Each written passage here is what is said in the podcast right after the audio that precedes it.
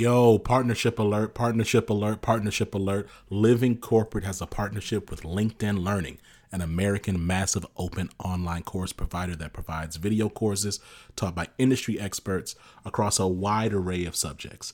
Now, the partnership is because Living Corporate has courses on LinkedIn Learning focused on diversity, equity, inclusion for leaders, career professionals, and anyone really looking to upskill themselves and be better allies. So make sure you check out our courses on LinkedIn Learning by clicking the link in the show notes.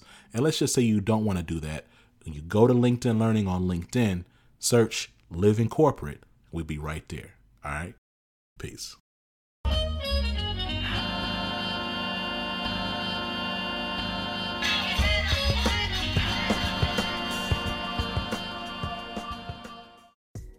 What's going on, Living Corporate? It's Tristan, and I want to thank you for tapping back in with me as I provide some tips and advice for professionals. Today, I want to discuss why many of us keep ending up in jobs we hate. Have you found yourself in an endless cycle of moving from job to job only to hate every single one of them? If so, you aren't alone. I talk to clients all the time who can't figure out why they keep taking jobs that they end up hating. While the answer to why this keeps happening is simple, the solution is a bit more complicated.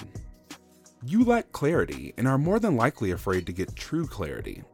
Many of my clients who find themselves in this spot are running from something instead of running towards something, meaning they just want to get away from their job instead of focusing on what they want to get out of their next position and the company they work for.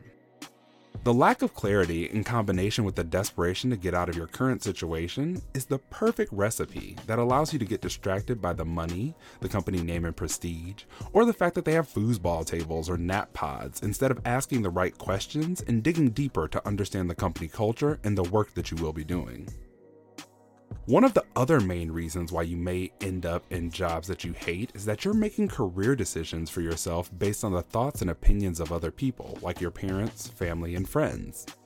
While it is important to speak to those you love and gain their feedback, it should not be the main factor in your career decision-making. The sooner you let go of people-pleasing and comparison games and begin making decisions based on your needs, desires, and circumstances, the sooner you'll find yourself in a working situation you like. Now, anyone who knows me knows that I don't believe in dream jobs. I think the concept is complete bullshit because A, there is no perfect job for anyone, and B, I don't know about you, but I don't dream of working. However, I do believe that there is such a thing as an ideal job, more specifically, a job that is the right fit for you, your needs, and your circumstances at this very moment. To land your ideal job, you have to be honest with yourself.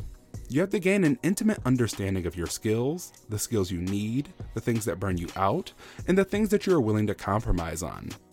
This will help you identify missing pieces from your career puzzle and help you ask the right questions to see if a company or a job will meet your needs before accepting the offer.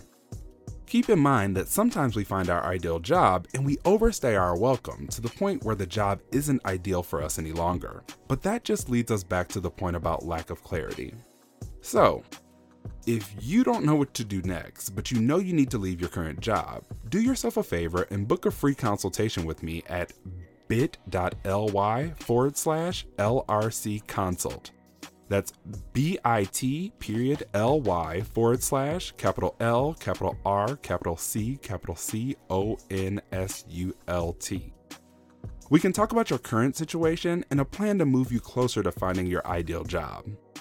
This tip was brought to you by Tristan of Layfield Resume Consulting. Check us out on Instagram, Twitter, and Facebook at Layfield Resume, or connect with me, Tristan Layfield, on LinkedIn.